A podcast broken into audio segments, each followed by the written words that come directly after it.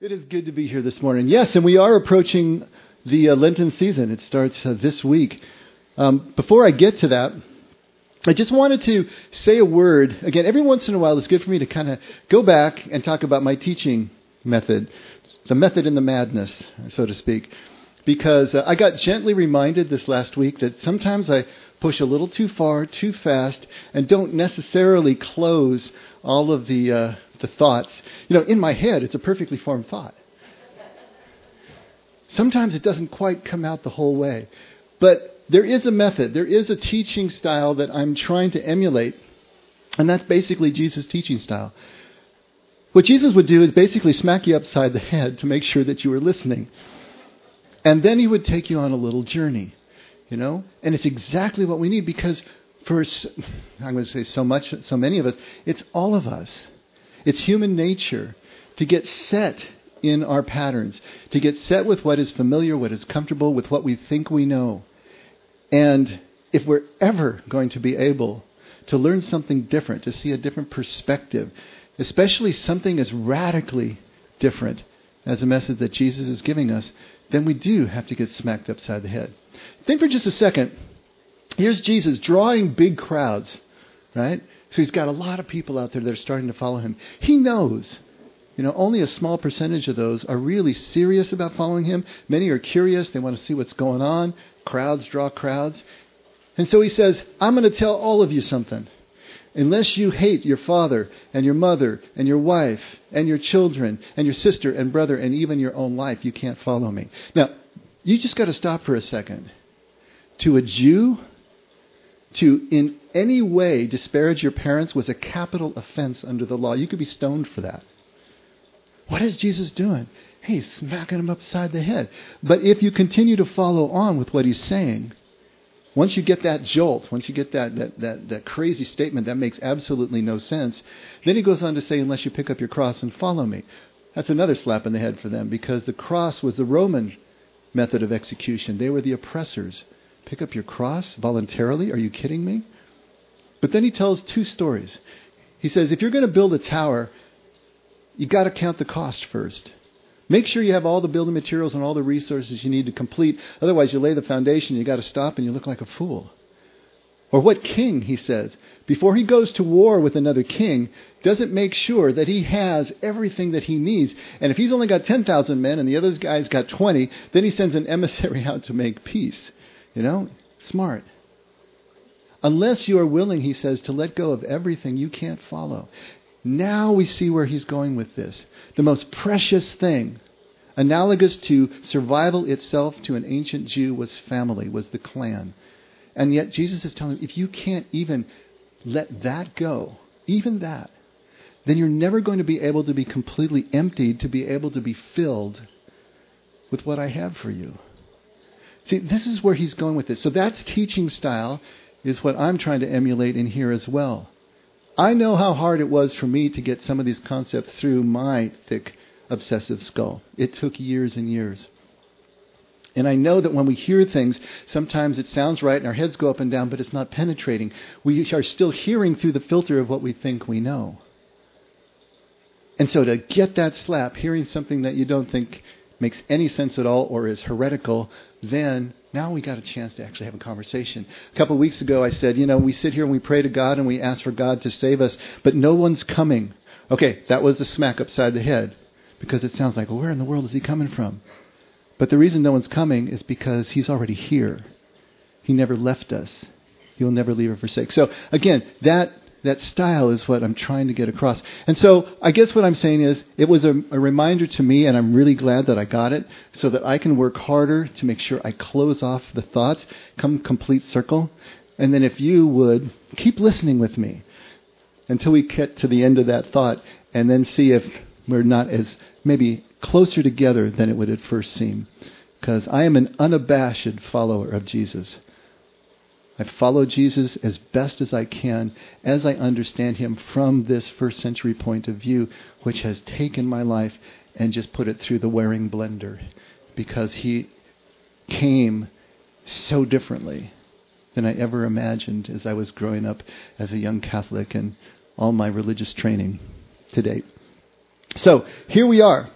The goal then is to keep shedding what we think we know, to keep being willing to let go of what is comfortable, what is familiar, what, what has served us so far in the face of what is coming, what this new, completely different way of living life that Jesus is trying to get through to us. And that being said, I want to try to see if I can push the envelope again today.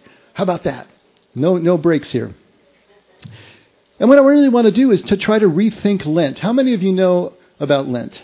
You know, I know a lot of you have been, been raised in, in Catholic Church or Episcopal or High Methodist, Lutheran, and they're liturgical churches. They celebrate a liturgical cycle. And so the liturgy is simply just a set of rituals and, and prayers and words and ceremonies for public worship that any one body sets down. And those are liturgical churches. They're driven by this liturgy. And it's a cycle that goes either one year or two year, and then it repeats and continues on. And of course, Lent is part of that cycle. And so we have had an idea about what Lent is, at least I know I have. And I want to see if we can repurpose that and then put it to use this year.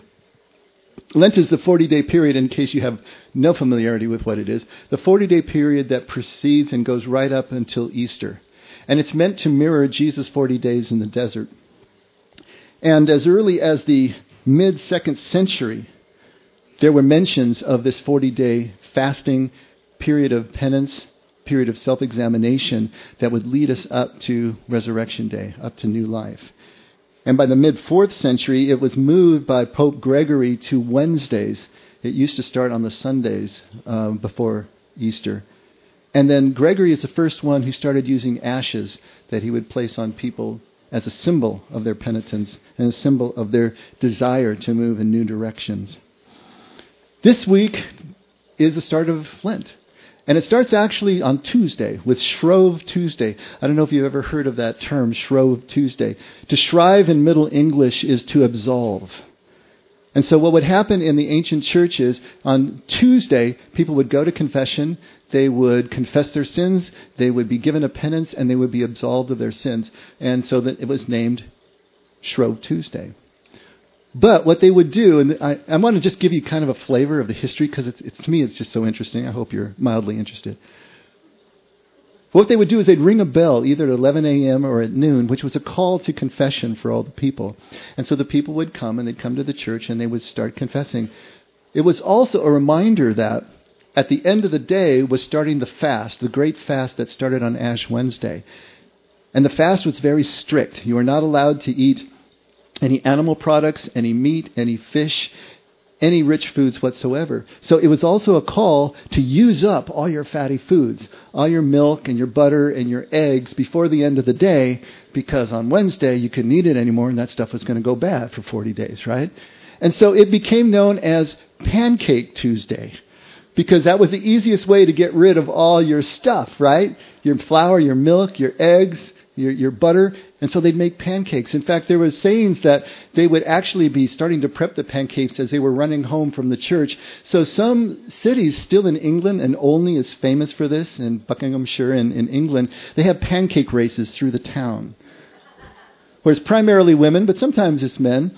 You know, in Olney, it's all the women. They have aprons on. They have either a hat or a scarf, and they got a skillet with a pancake in it, and they got to run through the town on some pre-described course, flipping the pancakes at least three times, and the first one to get to the bell keeper, serve him the pancake, and give him a kiss on the cheek is the winner. But this idea of pancake day, you know, it also was the idea that this this Tuesday was the last day that you could really eat all these rich foods and you could gorge, and so it became a carnival day. You know, it's called Fat Tuesday in English, Mardi Gras in French. I'm sure you're all familiar with that term. Mardi Gras simply means Fat Tuesday. It is that carnival day in New Orleans that's gotten so out of control and has nothing to do with anything we're talking about anymore. I understand. But that was the genesis of it. And so Tuesday then leads into Ash Wednesday. Ash Wednesday is a day of strict fast. It's the first day of Lent. And it's actually 46 days before Easter if you really want to count it out. But what the church has done is saying, well, you don't count the Sundays as fast days because each Sunday is a commemoration, commemoration of the resurrection. It's a feast day, and so you don't fast. So you take the six Sundays out, and you're back to 40. So this idea of 40 days before. Ash Wednesday, starting with Pope Gregory in the mid 600s, was a time where ashes were introduced. The person is now absolved from their sins, is repentant, and is trying to go through a period of self examination and really working toward changing their lives in new ways, preparing for resurrection and new life. And so the idea in the ancient world, and especially in the Old Testament, if you read it, there's always that idea of sackcloth and ashes that was representative of mourning, of desolation, of repentance. And the, uh, the ancient person would wear a sackcloth, which was usually goat hair turned inside out, so it's really uncomfortable, and heaping ashes on their head. And actually, the early church did sprinkle or dump the ashes on your head. I'm glad they don't do that anymore. Um, it evolved into the drawing of a cross on the forehead. And the ashes come from the burning of the palm branches from last year's Palm Sunday. And then they're blessed by the priest and they're used um, to uh, inscribe the cross. And then from there you move into the rest of Lent and all the feast days leading up to Holy Week, which starts with Holy Saturday and, and so on and so forth. And we'll be talking about that more. So you got Shrove Tuesday, you got Ash Wednesday, and then you got the beginning of Lent. And Lent really is this sort of analog, I suppose, an emulation of Jesus' 40 days in the, in the wilderness. The word Lent itself comes from Middle English as well, lengthen, which literally means long days. But it became known as springtime, or the spring season, because the days are lengthening, you know, from the uh, winter solstice or equinox into solstice, winter solstice into what's going to be the spring equinox. So the days are lengthening. And so it was always in springtime. You know, Easter's always bouncing around, so these Shrove Tuesday and, and Ash Wednesday are as well, but they're always 40 days or 46 days before Easter. And they're really trying to get us to mirror this, this time of Jesus in the desert. And 40 is one of those numbers in Scripture that is usually not meant to be taken literally because it has a very, very strong spiritual significance. It always means a time of trial and testing or initiation into a rebirth. And if you look at the times that the 40, number 40 is used, think of Moses. Moses' life is divided into three sets of 40. He was said to have lived to 120. The first 40 as a prince of Egypt, second 40 as a Midian shepherd, and the third 40 as a leader of his people. Each one of those cycles is a time of trial and testing into a rebirth. There's always a complete change in his life at each one of those cycles. And of course, as he's leading the Israelites 40 years in the desert, which is their time of trial and testing, into the rebirth that takes them into the promised land. Elijah wandered for 40 days trying to get to Mount Horeb. Noah is 40 days in the ark because of the flood. Do you see the, the pattern that's here? Uh, Jonah uh, prophesied 40 days for Nineveh to be able to get their act straight before God would level their city. And they did. Their only time in recorded scripture where people actually listened to the prophet. And he didn't want them to listen. He wanted them to be wiped out. That's why he ran. Anyway, I digress. And then there's Jesus. Okay? Jesus has his 40 days in the wilderness before he starts his public ministry. Time of trial and testing into rebirth. There's a tradition that Jesus spent 40 hours in the tomb not a full three days, but spanning three days. From Thursday afternoon to early Sunday morning, there's 40 hours. And then after he rises on Easter Sunday, he appears to the apostles for 40 days before he ascends into heaven. This is just a handful of so many more examples of this 40ness. And every time it's used, it is about this shape. It's a descent before the ascent. It's a time of trial and testing, uh, of, of desolation, even desperation, before things turn and move up the other side. And so Jesus goes into the wilderness. This is an emptying for him, another kenosis that Paul talks about, an emptying of everything that he is, moving out into silence, into nothingness, but also into suffering and exhaustion. And I wanted to just read from the, a couple of the Gospels so we can get a flavor of what's going on here. From Mark 1 at verse 9. In those days, Jesus came from Nazareth in Galilee and was baptized by John in the Jordan. Immediately coming up out of the water, he saw the heavens opening and the Spirit like a dove descending upon him. And a voice came out of the heavens You are my beloved Son. In you I am well pleased. And immediately the Spirit impelled him to go out into the wilderness. And that word there, ekbalo in the Greek, there's a lot of urgency there, almost violence. There's a, there's, there's, a, there's a push, there's a real urgency for him to go out in, into this wilderness. And you can imagine, at this point, Jesus is unknown. We haven't, this is the first we've heard of him since he was 12 years old and was, uh, was brought by his parents into Jerusalem for Passover. So all of this that happened in those intervening years, he goes to his cousin John, he's baptized, and he feels this urgency to leave everything that he knows and move out into the wilderness. And he was in the wilderness 40 days, being tempted by Satan. And he was with wild beasts, and the angels were ministering to him. Now, after John had been taken into custody, Jesus came into Galilee, preaching the gospel of God and saying, The time is fulfilled and the kingdom of God is at hand. Repent and believe in the gospel. It's only after the 40 days, after this time of trial and testing into a rebirth, that Jesus comes back home again and begins his public ministry. Full cycle. You know, rite of passage, hero's journey. It's all of that. This is the shape that keeps coming back, this motif that keeps repeating over and over in Scripture, and that the church is trying to get us to enter into. Then at Matthew uh, 4. Well, before we go there, you think about it. Why the desert? Why the wilderness? Why did Jesus go out into this desolate place? And then, why the suffering? Was the suffering just for its own sake?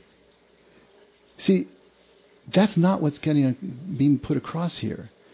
Fasting, you know, refraining from eating either certain foods or all foods, is a deprivation. It is a form of suffering. But it's there for a very specific reason, which is to bring our awareness back, to come back into presence. Every time we don't eat, every time we interrupt our usual cycles, it causes us to stop and take notice. Just like that slap in the head when you get that, that statement. It's like, oh, what's going on here? So I'm not eating. Or I feel the hunger pains and I remember. It's calling to mind over and over again what it is that you're doing and why you're doing it. For Jesus to go out into the desolate places, to quiet all the noise, all of the things, all the scattered bits and pieces of whatever his life was like beforehand, he's shutting it down. He's going out and just finding that silence, finding that place, so that he can start to see what is really true in his life. And I know for some of us that sounds so strange. Why did Jesus need to do that? He was Jesus, he was God's Son. But the scriptures also tell us he was a man, fully a human being, who had to learn and progress. Look at Luke 2, just as the, we all did. And so this is him moving into that deeper place with his Father so that he can come back with that authority, with that conviction, knowing what was true. Now, over the years, the centuries, actually over the millennia, we've lost this connection. The church lost this connection.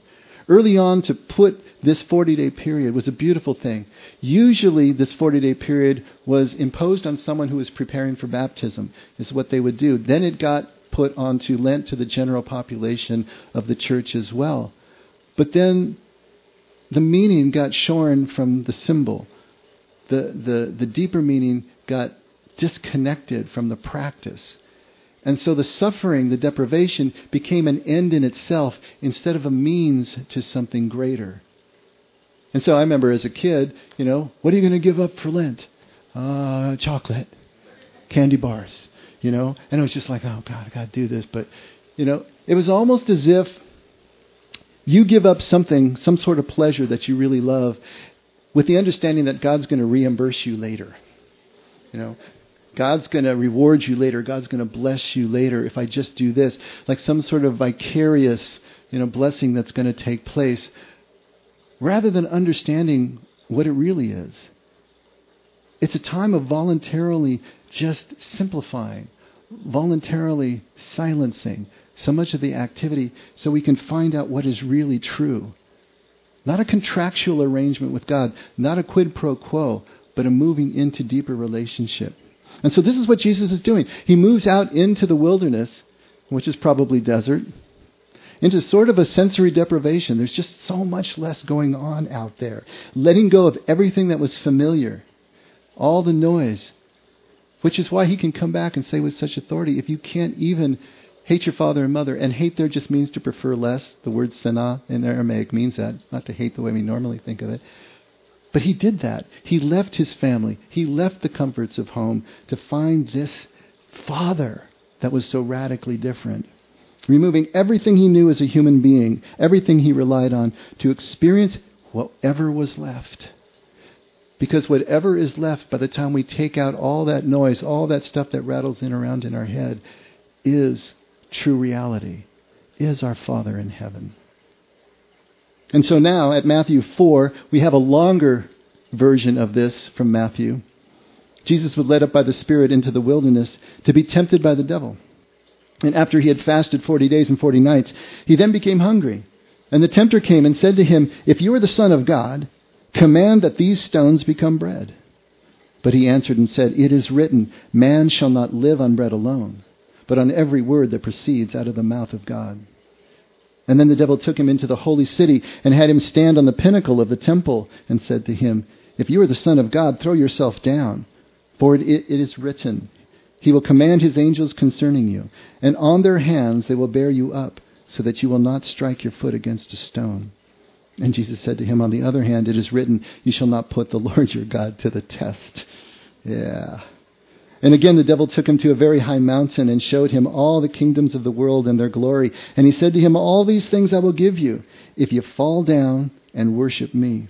And then Jesus said, Go, Satan, for it is written, You shall worship the Lord your God and serve him only. And then the devil left him, and behold, angels came and began to minister to him. These three temptations, Henry Nouwen so beautifully in the way of the heart interprets that they are the fullness of all of the obsessive compulsive drives that we have to face as human beings. They are the needs for relevance, for power, and to be spectacular, to be a, spectac- a spectacle, to be head and shoulders above the rest. Jesus had to put those down just like everybody did. He had to understand how does he go about this process of relying solely on his Father in heaven and not on his own steam, not on his own intellect, not on his talents, not on anything that he could bring to bear. In other words, he went out into the desert to find his powerlessness so that he could become one with all the power that there is. And again, that might sound strange because we're talking about Jesus, but I believe that the scripture supports that. And certainly, if we are going to enter into Jesus' way, this path, this shape of his journey, that's what we're going to experience. We have to find the end of ourselves, our powerlessness, so that we can find out what is really true, how this thing really works. So, what about us? What's true? What's real? What is it about us that is really true and really real? Is it our jobs? Is it our families, careers, what are the parts of us that really are true and really smack of complete and ultimate reality? And as long as we're swimming in everything that we think is us, everything that we think is our lives, then it's going to be so difficult for us to ever figure that out. What is real? What is essential? What is life giving? Isn't that the question that Jesus keeps getting asked? What must I do to obtain eternal life? What actually gives life? And what's just distraction? Jesus clearing the decks for us. You know, you got to let go of everything family, your own life, everything that you think is your sustenance in order to get to this truth. This is what he's trying to get across to us. And then he tells us that the gate is constricted, it's small, and the way is narrow that leads to life. And few ever find it. And we think he's talking about heaven and hell, but he's not. He's talking about this process right here, right now. Are we willing to make that descent? Are we willing to go through that process of stripping away, letting go of all these things that we think are our strengths in order to find out what really is? This is the, this is the question. This is what Lent is really recognizing. This is what Lent is trying to bring to us if we'll listen. This fortiness, this time of trial and testing that we will voluntarily institute on ourselves. Not waiting for life to strip us, but actually moving into a voluntarily stripping away of everything that distracts us from the truth, everything that we think is really us. It's prep for new life. It's prep for regeneration. It's preparation for really being born again. Being born again into spirit, into the understanding of what that really means. Takes preparation. It doesn't just happen to us. We are partners with as we move through this. It makes all the difference in the world. I wanted to read you just a little passage I don't know if Baron is here today. I don't see her, but uh, she posted an article on uh, Facebook, and and Frank saw it and sent it to me, and it just jumped off the page at me as being perfect. I want to read you just a little bit of it. It's called "Withering into Truth," and it's written by Parker Palmer. And he first quotes William Butler Yeats, famous English poet. Though leaves are many, the root is one. Through all the lying days of my youth, I swayed my leaves and flowers in the sun. Now may I wither into the truth. Now may I wither into the truth. In a few days, I'll turn 78. When friends say they don't know what to give me for my birthday, I always respond with the same tired old joke they've heard from me before, which causes them to sigh and roll their eyes and change the subject. Here's a perk that comes with age. Repeat yourself so often that folks think you're getting dotty. when in fact you're fending off unwarranted conversations or unwanted conversations. Question What do you give the man who has everything? Answer Penicillin. I know. I don't need gifts of a material nature, but I do need to remember a few things I've learned during my nearly 80 decades on earth. The Yeats poem at the head of this column names something I don't want to forget actively embracing aging gives me a chance to move beyond the lying days of my youth and wither into the truth. If I resist the temptation to Botox my withering, that is. My youthful lies, quote unquote, weren't intentional. I just didn't know enough about myself, the world, and the relation between the two to tell the truth. So what I said on those subjects came from my ego, a notorious liar.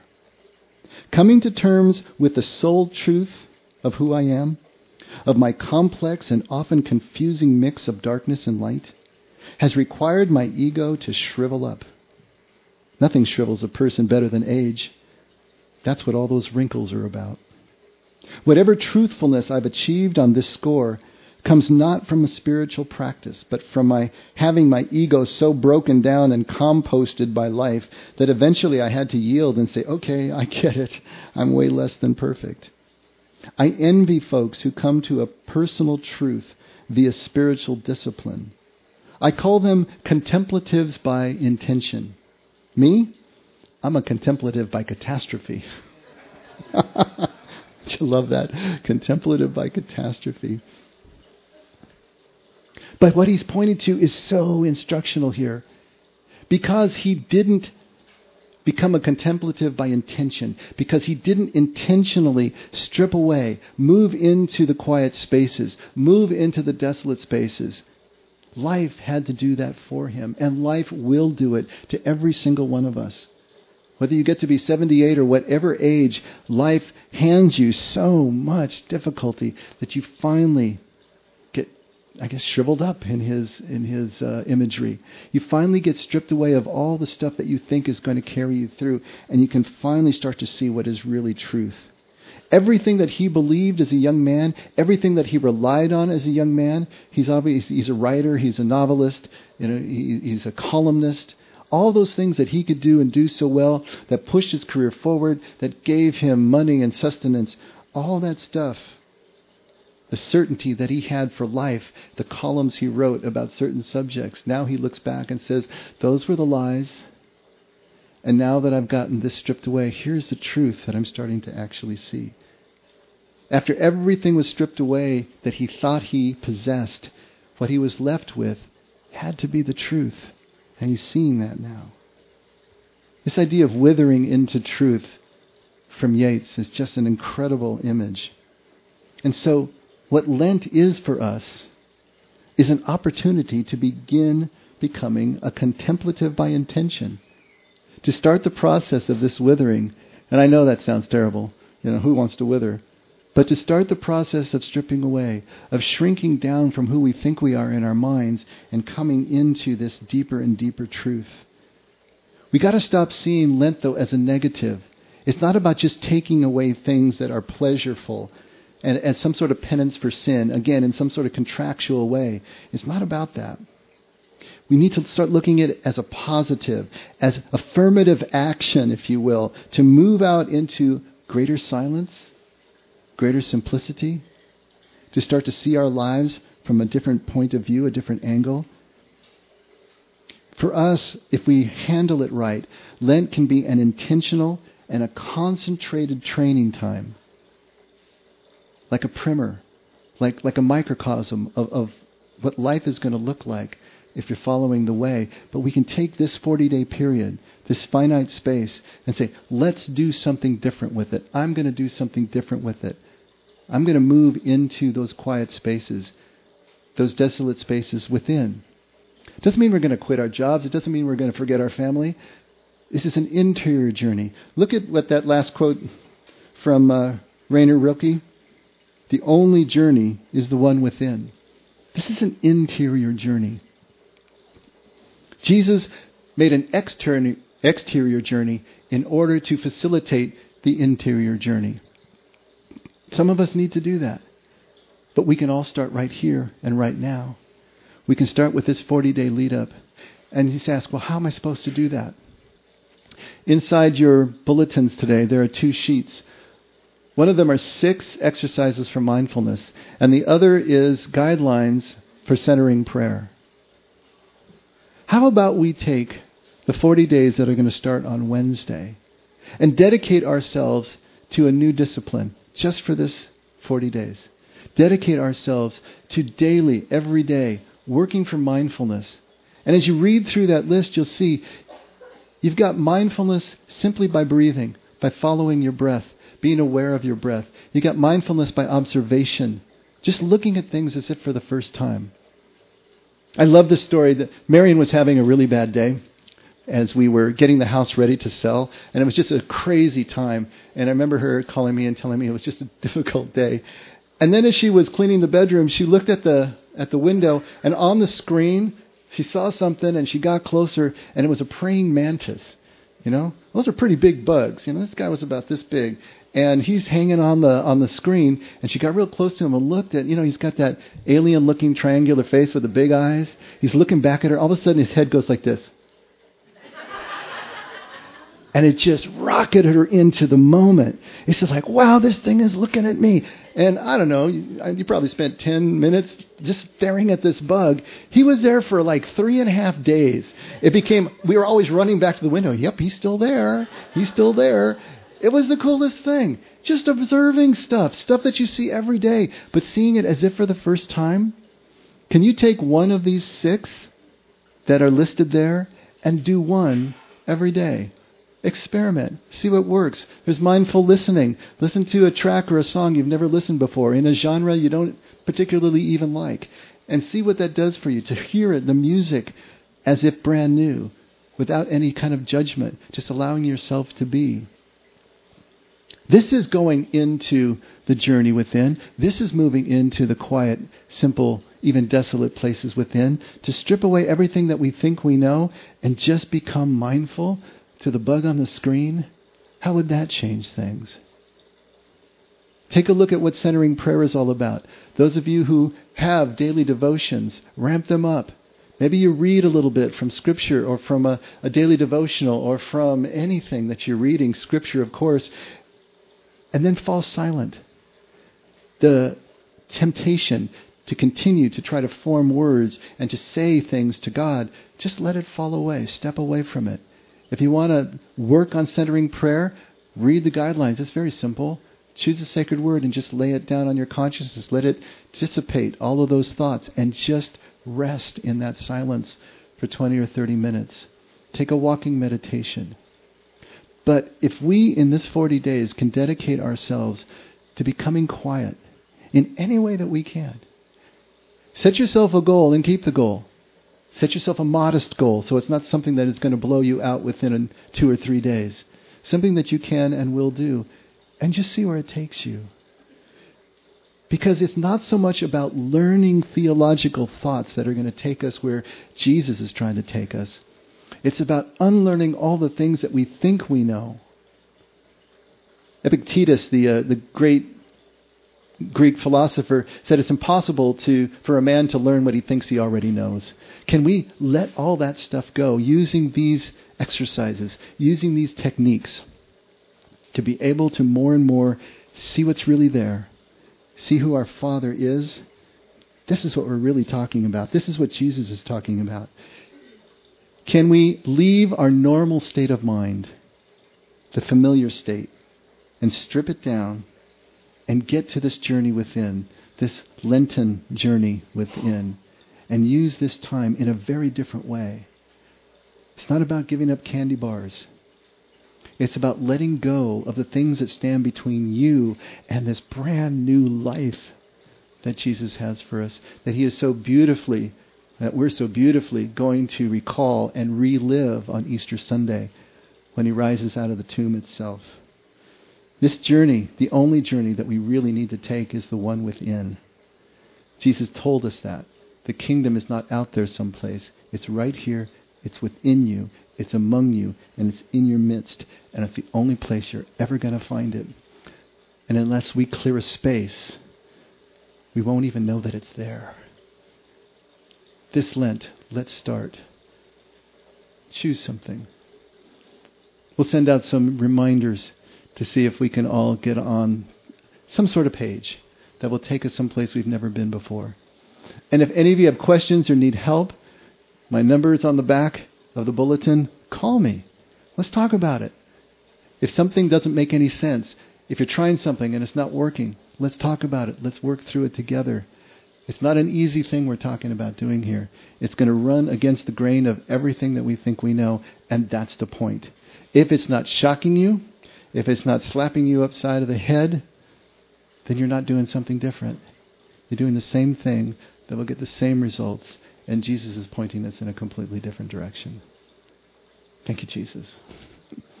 Let's pray.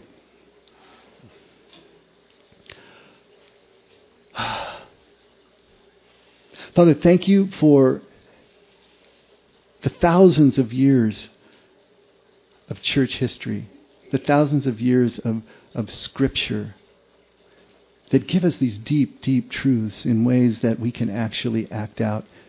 Help us to understand more and more what is really there, what is really being conveyed to us, so that we can enter in, so that we can take and follow the shape of this journey as you intended for us as your children. It's an incredible thing that we can participate with you, Father. Thank you for trusting us this way, loving us and trusting us enough to make us free enough to choose this. Help us to choose. Help us to overcome whatever we need to overcome to do this more and more in our lives every single day.